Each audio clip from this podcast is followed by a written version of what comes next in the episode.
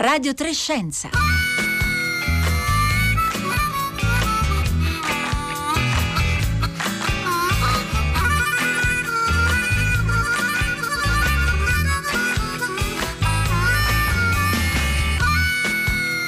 Alle 11.31 minuti il buongiorno. Vi arriva da Elisabetta Tola, ben ritrovati a Radio Trescenza oggi lunedì 6 luglio e eh, vi, parliamo, vi parliamo dalla città di Bologna dove ha lavorato a partire dagli anni 60 il ginecologo Carlo Flamigni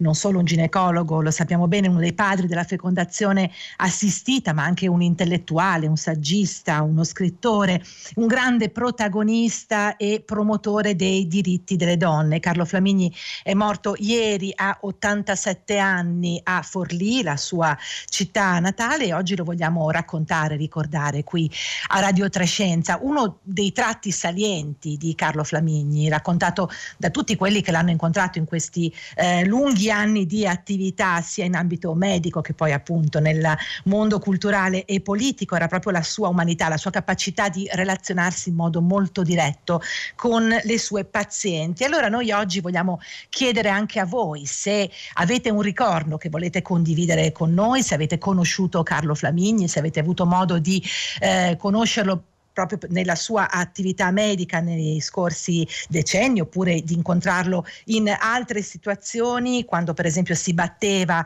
eh, per eh, promuovere un dibattito molto laico, molto forte sulla legge 40. Vi chiediamo di condividere questi vostri ricordi scrivendoci un sms, un messaggio di WhatsApp al numero 335 5634 296 oppure di contattarci sui nostri profili social Twitter e Facebook Radio 3 Scienza.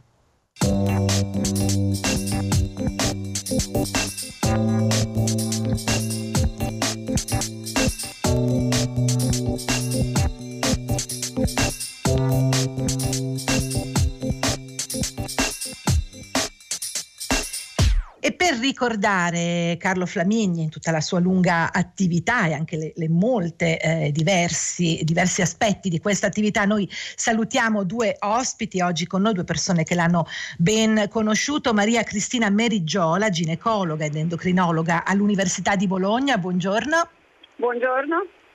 e Anna Pompili, ginecologa del consultorio di ASL Roma 1 del servizio interruzione volontaria di gravidanza dell'ospedale San Giovanni e anche una delle fondatrici di Amica, l'associazione dei medici italiani contraccezione e aborto. Buongiorno Anna Pompili. Buongiorno.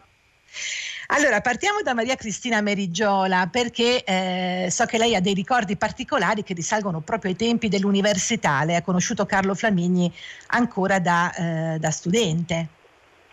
Sì, io sono stata un'allieva eh, del professor Flamini da sempre, ho fatto con lui la tesi di laurea e, e, poi tutto il percorso della scuola di specialità e se sono un medico ricercatore lo devo proprio al, al professor Flamini. Sono stata molto fortunata ad essere una sua allieva sin dai primi anni di specializzazione eh, ho proprio imparato da lui, mi ha insegnato l'amore per la ricerca, la ricerca come diceva lui, libera dai pregiudizi, che eh, supera i, limini, i limiti del pensiero dominante, degli interessi finanziari e, e, quindi un pensiero veramente molto profondo mi ha insegnato. Quando sono poi tornata dagli Stati Uniti con l'idea di iniziare questo progetto eh, sulla contraccezione maschile, eh, lui si è subito appassionato a questo progetto difficile perché culturalmente ed, econ- ed economicamente è contro il pensiero dominante, la contraccezione sappiamo è ormai culturalmente diventata un onere femminile perché le case farmaceutiche non ne vedono l'interesse, l'hanno snobbata, quindi una ricerca povera, ma eh, lui l'ha fatta subito sua, l'ha appoggiata, ci ha sempre creduto e anzi eh, eh, quando io pensavo vabbè eh, non ce la facciamo, questo è difficile, non arriveremo mai alla fine, lui ma fino, no, sempre, fino agli ultimi eh, anni mi ha sempre appoggiato e spronato ad andare avanti testardamente come poi era lui in questa, in questa battaglia. Maria Cristina Merigiola ci porta anche in aula con Carlo Flamigni. Lei ha dei ricordi del, dello stile, del modo in cui Carlo Flamigni faceva lezione. Ah sì, eh, le lezioni eh, del professor Flamigni erano, eh, il professore era un ammaliatore, un istrione, chiunque l'abbia conosciuto eh, lo sa bene, aveva quelle doti che hanno poche persone di contagiare gli altri con la sua visione, di trasmettere l'entusiasmo, credo si chiama poi carisma. E, e, e ovviamente lui di carisma ne aveva da vendere. E, eh, ed era nelle sue lezioni un maestro nel senso vero della parola perché era uno scienziato, ovviamente con tanta cultura scientifica, eh, un uomo colto ma anche una cultura vastissima, sappiamo bene tutto quello che ha scritto eh, e un'umanità rara. Quindi direi tre aggettivi che riuniti nella stessa persona eh, fanno il vero maestro che è capace di infonderti non solo la cultura ma anche proprio nel senso più ampio eh, l'umanità. L'umanità, Anna Pompili, un tratto che abbiamo letto in questi giorni, da, da, ieri appunto, quando circolano articoli che ricordano la figura di Carlo Flamigni, è un tratto che, che viene sempre sottolineato, un uomo carismatico, un uomo molto appassionato, un uomo molto capace di entrare in contatto diretto eh, con le persone, anche con le protagoniste delle, delle, sue battaglie. Lei l'ha conosciuto in un momento diverso della, della sua vita, ma eh, non meno appassionato. Sì, eh, beh, io torno intanto sull'umanità perché Carlo parlava sempre del, eh, dell'essere medico come eh, di un esercizio di quelle che lui definiva piccole virtù eh, e che eh, ovviamente comprendevano questa grandissima umanità, questa capacità di mettersi in sintonia con le persone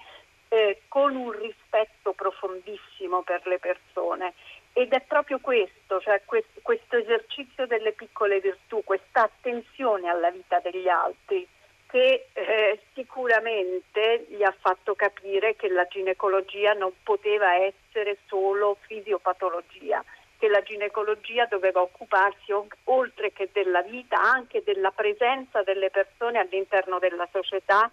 e quindi dei diritti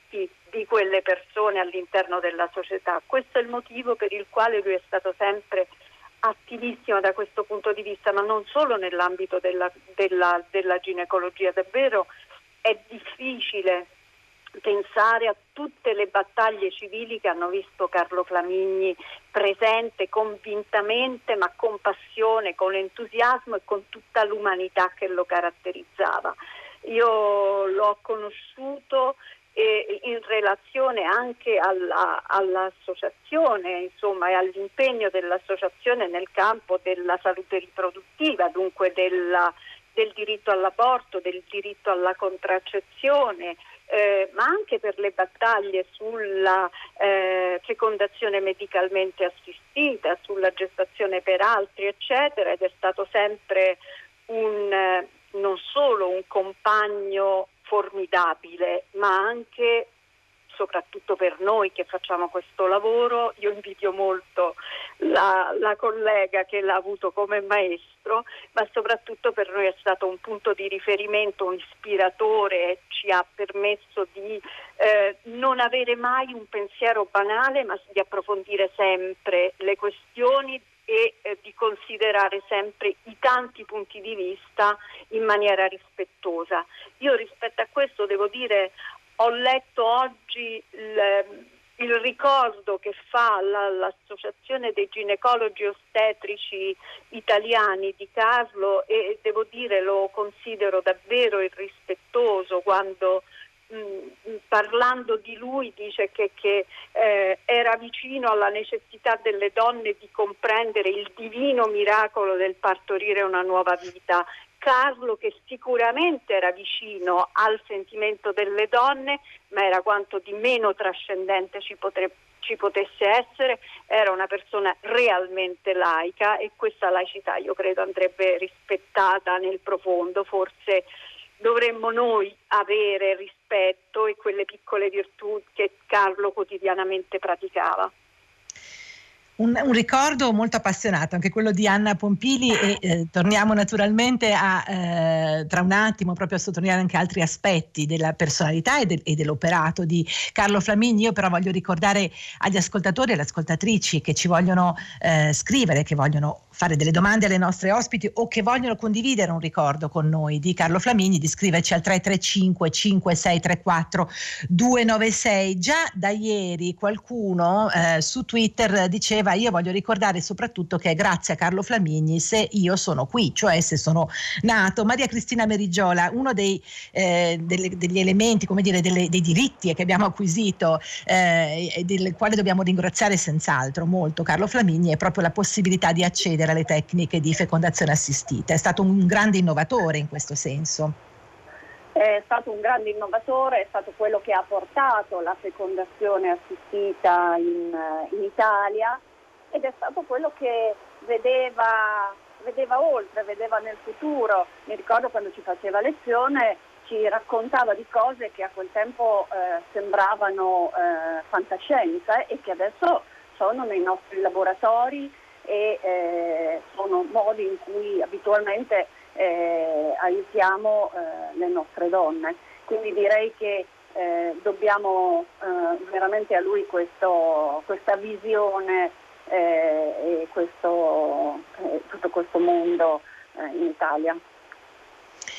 Stanno arrivando i primi, i primi, messaggi, grazie di ricordare Carlo Flamigni, io lo ricordo come docente, capace di stabilire con gli studenti un rapporto totalmente diverso dall'usuale, capace di confrontarsi con chiunque in ogni tipo di platea e poi un grande difensore della laicità e della dignità eh, della donna. Giuseppe, un suo allievo degli anni 70, grazie di ricordare questa persona, medico scienziato, siete all'altezza della vostra fama, questo è Joe. E poi eh, Carlo Flamigni sempre sempre con noi, Associazione Luca Coscioni, grazie, Giulietta De Paoli. E poi c'è Dario che ci fa una domanda che giro ad Anna Pompili, ma esattamente dibattito molto laico cosa vuol dire non religioso? Sarebbe dunque inesatto. Anna Pompili ci dà eh, Dario lo spunto forse per sottolineare eh, esattamente proprio questo tratto della laicità di Carlo Flamini.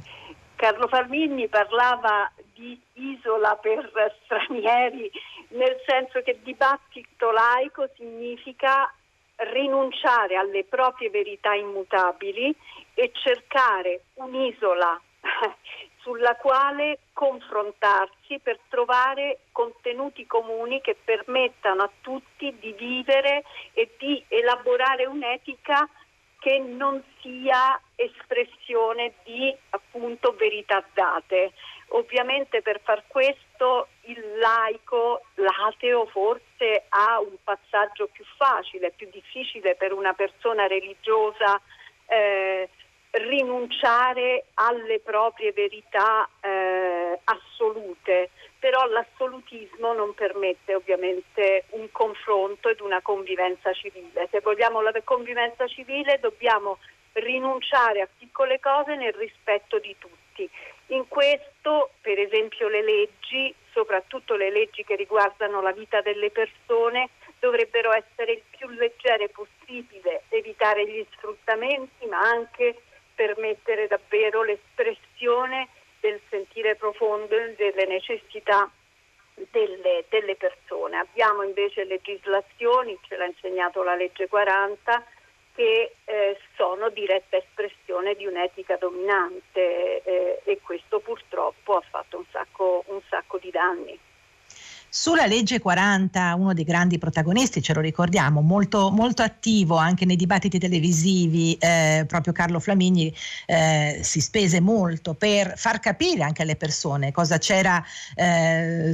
dire, cosa c'era in gioco no? nel momento in cui si andava appunto al referendum eh, sulla famosa legge 40. Eh, la legge 40 approvata nel 2004 regolamentava la fecondazione eh, assistita, ha introdotto dei vincoli molto forti, l'abbiamo raccontato più volte dai microfoni di Radio Trescenza. Maria Cristina Merigiola, eh, Carlo Flamini non si è accontentato, non si è fermato però, ha continuato a eh, portare avanti anche un, un discorso pubblico sulla, sul diritto no? della, della, donna a scegliere e anche a, a veder rispettato il proprio diritto di scelta. Eh, possiamo fare un po' il punto su cos'è oggi, eh, cos'è rimasto oggi di questa legge, qual è la situazione attuale, perché sappiamo che sono intervenute diverse sentenze nel corso degli anni, ne sono smonta- stati smontati diversi pezzi, dove siamo oggi?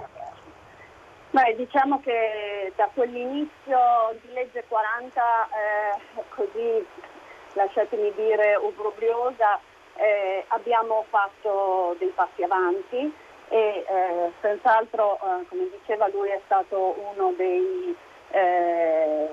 dei maggiori fautori per eh, l'alleggerimento eh, di, questi, di quei vincoli che erano, posti, che erano stati posti con visioni, mi lascia dire, molto eh, molto limitate e, e, molto, eh, molto, parziali eh, del campo della, della fecondazione assistita. oggi anche in Italia eh, possiamo fare l'ovodonazione, eh, abbiamo eh, la possibilità di congelare e, e, abbiamo la possibilità di fornire insomma, delle opzioni anche a donne per esempio eh, che hanno avuto delle malattie per cui devono in qualche modo eh, rimandare il loro eh, progetto eh, di fertilità. E tutto questo grazie, grazie, alla sua lotta, grazie al fatto che lui ha speso la sua vita a lottare per mettere a disposizione eh, proprio delle, della, della, anche della politica le, sue, le, sue, conoscenze e quindi eh, a disposizione poi eh, delle donne che potessero eh, fare delle scelte eh, più libere e, e consapevoli.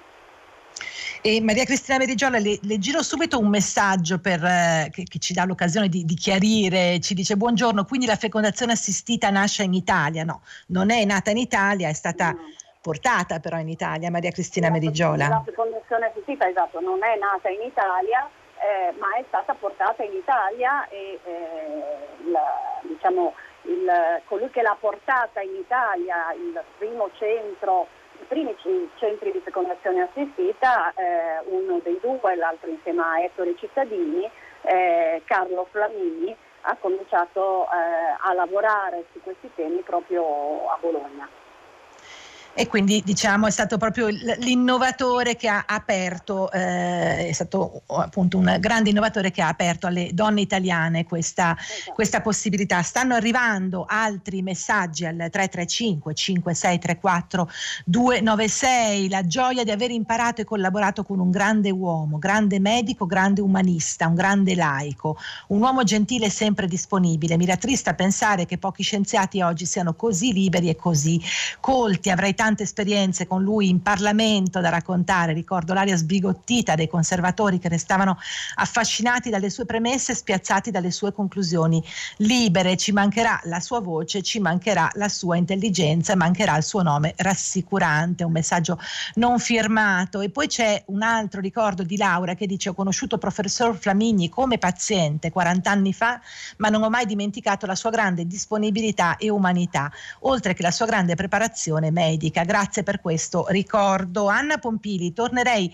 eh, a riprendere il filo proprio eh, di quella che è stata la vicenda della legge 40, ma forse anche come sintomatica di, di tutto eh, l'ampio spettro di eh, possibilità di scelte eh, per le donne, per scegliere, no? l, l, l, per poter attuare il proprio diritto alla scelta eh, riproduttiva e alla gestione quindi no? della propria riproduttività. Carlo Flamini ha continuato a portare avanti avanti il dibattito non solo in, sul piano legislativo ma proprio su quello culturale ed è sul piano culturale che forse ancora oggi eh, c'è molto, molto da fare. Assolutamente, assolutamente. Sul,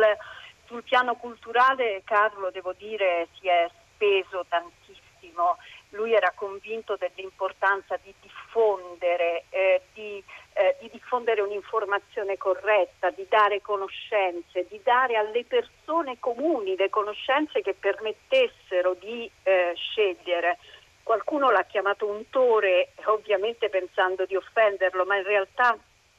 se devo dire Carlo, è stato veramente un untore per tutti, perché quella cultura enorme che era il suo bagaglio l'ha diffusa generosamente a piene mani e quindi eh, proprio l'idea dell'importanza eh, dell'autodeterminazione, che è una parola abusata, ormai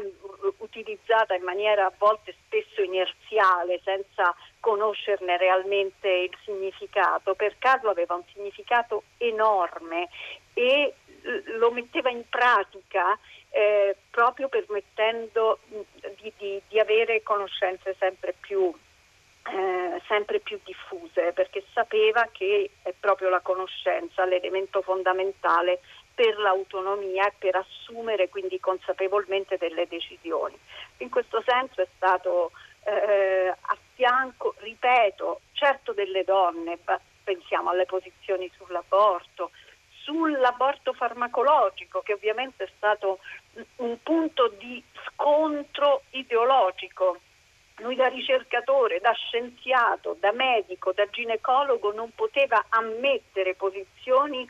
eh, ottuse basate solamente su una uh, impostazione ideologica, ma non è solo questo, la, tutta la campagna sulla contraccezione di emergenza, ma da ultimo mi permetto di ricordare anche tutto il, l'impegno che ha messo sul fine vita, per esempio, è, certo. è stato estremamente importante. Quindi, insomma, eh, suoi, la sua presenza nel Comitato Nazionale di Bioetica è stata una battaglia culturale. Io, mi viene sempre da ridere quando si eh, prendeva una posizione all'interno del Comitato Nazionale di Bioetica e in qualche caso si diceva approvato all'unanimità tranne Flamini e quei suoi eh, codicilli di dissenso che lui pubblicava, no? che lui chiamava i pizzini dei perdenti, eh, beh, sono delle lezioni e delle, eh, delle pagine di, eh, non solo di cultura, ma anche proprio di, di, eh, sì, di, di, cultura per noi, che sono state veramente delle fonti di ispirazione eh, importantissime. Sono pagine sulle quali abbiamo studiato perché davvero le posizioni di Carlo in termini anche di bioetica erano erano profondissime e eh, sono state utilissime per tutti noi, per tutto il fronte laico. Arrivano ancora molti, molti messaggi al 335 5634 296 eh, e diciamolo che Carlo Flamigni, fra le tante benemerenze, era presidente onorario dell'UAR, l'Unione degli Atei Agnostici Razionalistici, ma anche ha anche scritto molti saggi e molte pagine pubblicate sul sito del UAR. Eh, mi ha seguito fino a dieci giorni fa nel mio percorso ginecologico con attenzione, scambio e profonda umanità. Eh, grazie professor Flamigni, questa è Silvia e poi Erika ci dice devo a Flaminia e alla sua scuola un grande sforzo di protocolli negli ospedali miliani per tutelare la salute della donna nel processo di fecondazione assistita fin dalla prima messa in atto della legge 40. Quindi una figura eh, attiva fino a tempi eh, molto recenti. Maria Cristina Merigiola, eh, vorremmo fare un punto proprio sul tema della contraccezione, cioè della contraccezione maschile che è stata una delle, eh, come lei ci ha detto in apertura, una delle, eh, dei settori settori, delle sezioni dove c'è stato un grande impegno da parte sua e eh, di Carlo Flamigni che sembrava poi un po', e tuttora è un po' una battaglia ancora in, in corso. A che punto siamo? Sì. Ma eh, come ricordavo inizialmente una ricerca eh, povera e difficile perché va contro quella che è la cultura che ha lasciato ormai la contraccezione come onere esclusivamente delle donne le case farmaceutiche non, non, vedono, non vedono, dei profitti e quindi eh, però come diceva il prof, come lo chiamo io, eh, era, è anche questo un modo di lottare per, per le donne, perché le donne hanno il diritto di poter dividere l'onere, quindi i vantaggi ma anche eh, i vantaggi perché parliamo comunque di assumere degli ormoni con degli effetti collaterali possibili eh, e quindi le donne eh, hanno il diritto di eh, poterlo condividere con, eh, con gli uomini. E, e, quindi lui fino alla fine, nonostante appunto come spesso succedeva in miei momenti di depressione perché non si trovano soldi per fare questa ricerca, perché c'è poco interesse, perché si fa fatica a trovare i volontari, perché gli uomini eh, ancora hanno una mentalità un po' recalcitrante. E nonostante questo lui mi ha, mi ha sempre proprio spronato dicendo questo deve essere la, la, tua battaglia, vai avanti, vedrai, e mi diceva sempre io forse non lo vedrò in farmacia, ma forse tu sì, eh, quindi vai avanti e, eh, e lotta per, per questa cosa in cui credi. A metà degli anni 70 ero eh, all'Università degli Studi di Bologna, era il periodo dei consultori che sono stati una grande conquista del movimento delle donne, ormai quasi scomparsi, eh, poco valorizzati, si facevano eh, molte assemblee sui vari temi, soprattutto sulla contraccezione, ricordo la sua disponibilità, la disponibilità di Flaminia a essere con noi anche nei paesini più sperduti della bassa bolognese, uomo appassionato e disponibile, questa è Lola di Bologna, ma io approfitto di Anna Pompili che con Carlo Flamini vogliamo ha scritto anche un libro per eh, l'Asino d'Oro Edizioni, eh, Contraccezione, per rispondere a Emilio Cagnoni che ci dice sono un padre laico, anzi purtroppo ateo, state parlando solo dei diritti delle donne come se i figli non avessero padri, una trasmissione del tutto settaria, complimenti, un po' ironico, ma in realtà Anna Pompili non è nostra intenzione naturalmente escludere eh, i, i, padri dalla discussione né eh, chiaramente era intenzione di Carlo Flamigni, il focus sulle donne probabilmente era proprio perché le donne eh, eh, spesso vedevano negati i propri diritti. È così. C'era anche una grande attenzione a rendere molto comprensibile a tutti